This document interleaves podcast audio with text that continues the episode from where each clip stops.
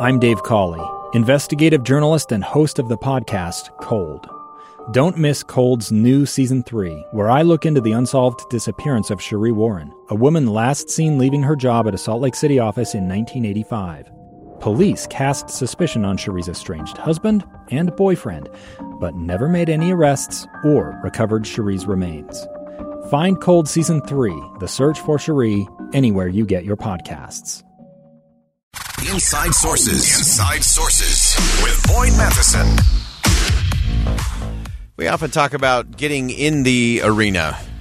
And as we close out our program today, uh, I want to talk about three different arenas. Uh, we often think of the, the big epic battles in the arena as we look to the world of sport.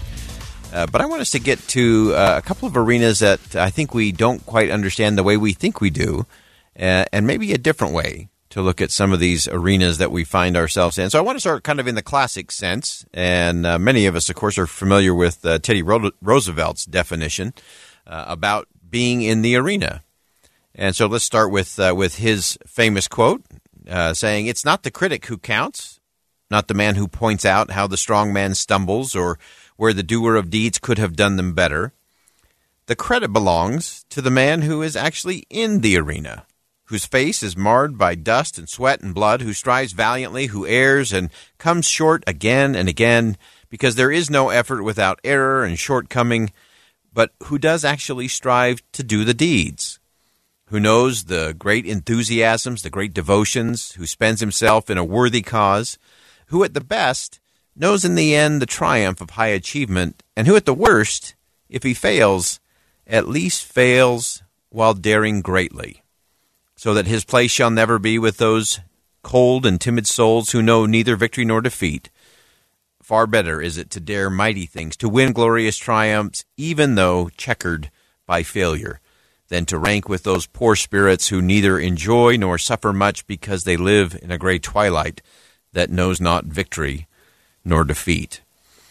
And so I think of that kind of arena, uh, the arena where we actually get in and do battle, uh, and we should point out that those who do get in the arena deserve the praise. Uh, the women and men who go into really hard situations, uh, who are faced with scrutiny, uh, sometimes unjust, uh, who always have their flaws pointed out or magnified or used as clickbait on a on a website or as a headline in a newspaper or on a cable news network. Uh, but the credit belongs to those who, who get in the arena, who are willing to take the bumps and the jolts and the scars that go with it, uh, to dare greatly, to do something, to make a difference, uh, to strive to do the deeds, as Roosevelt said. And so that arena, we often think of that, we often refer to that as the political arena. And people who throw their hat in that arena uh, do so at great risk and great cost. Uh, not only to them, but often uh, to their loved ones. Two years ago, Americans watched in horror as a crisis unfolded at the Kabul airport. There's desperation and anguish. More than 80,000 Afghans have since arrived in America, but this story is still unfolding. I'm Andrea Martin. In my new podcast, Stranger Becomes Neighbor, we'll find out what happens to these new arrivals in our communities. Who would help our newest neighbors? Follow us at kslpodcast.com, Apple Podcasts, or anywhere else you listen. And so that is one of the places where we do battle. The the political arena is is real for sure. Uh, I think what many of us hope for is that we can uh, transform that arena from just a battle to really being a battle of ideas, the arena of ideas. And that's where we should really focus our attention, not on grievance, not on uh, being against things or against people, not about just pointing out the flaws and the problems of your opponent, uh, not just hurling insults uh, because you can and think you might score some political points. We have to get to a different place in this country where we can, in the arena of ideas, have a real competition uh, we just talked in the last uh, segment uh, with Suzanne Monyak from Roll Call talking about immigration. That is a place where if we got out of the arena of politics and got into the arena of ideas, I think we'd actually solve the vast majority of the immigration issues in our country. Because there are people with great ideas. Sometimes they're competing ideas. And it's not that we have to agree 100% on all of those ideas, but if we come into an arena of ideas and let the ideas compete, I have great confidence in the American people and in our institutions to get to the right policy. I don't think that's asking too much in our world today.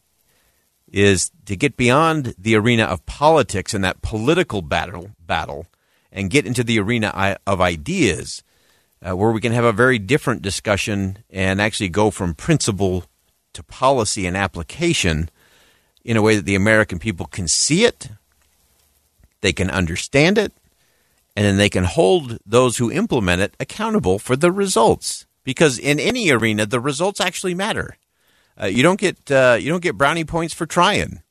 Uh, you look up at the scoreboard in the arena and say, "Okay, did did we get it done for the good of the American people?" And that leads me to the third arena that I want to get to today. Uh, this was a uh, a quote from Aristotle that I came across a couple days ago, and it just keeps ringing in my head because it is the arena that I think we want to get to. So Aristotle said that political life in a free society is a humanizing arena. So let's just start with that for a second. A humanizing arena. Uh, not a dehumanizing, not a demonizing, a humanizing. In other words, political life in a free society should cause us, enable us in an arena to see each other better. And not just to see the flaws and foibles, but to see the good to see the, the possibilities, to see the gifts and the talents and the uh, great ideas and creativity that comes about. And so, politics in a free society is supposed to be a humanizing arena. And just think of what we've endured over the last year in this midterm election cycle. It has been anything but a humanizing arena. The other thing about an arena is you have to get face to face. I think our politics should be a humanizing arena, which is why I believe the members of the House and the Senate uh, should be locked in the chamber and they should listen to each other all day long and have great debates, which would take us back to the arena of ideas, radical stuff. But they would be in there together. They'd have to face each other's humanity. And then they'd have to realize that they may have been misjudging, mischaracterizing, people just because they're on the other side of the political aisle. So, continuing with that, Aristotle. So, political life in a free society is a humanizing arena for moderating conflict, not exacerbating it, not accelerating it, not elevating it.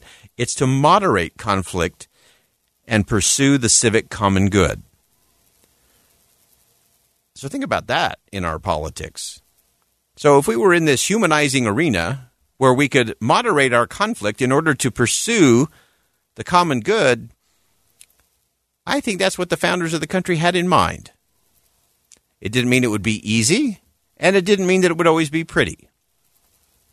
But if it was humanizing, and if it moderated conflict, and if it created space where we could actually come to some resolution and get some of those things that are critical to the country handled and taken care of or fixed or solved, I think that's the purpose of government.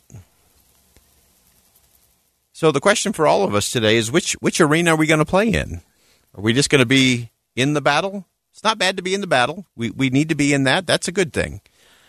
But can we take it from a political battle? Take it from that arena can we get it into the arena of ideas? And then can we get it into the humanizing arena where we can moderate conflict and pursue the civic common good? That's worth thinking about today. I'm Boyd Matheson. Thanks for joining us on Inside Sources. And as always, as you go out into the world today, make sure you see something that inspires, say something that uplifts, and do something that makes a difference.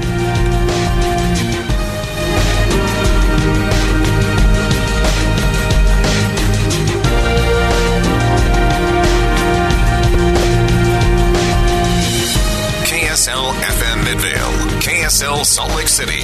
Listen on any smart speaker and in your car at 102.7 FM. KSL News Radio, Utah's all day companion for news. A stranger with a gun came upon two teens taking pictures under a rising full moon. But violence is only the beginning of this story.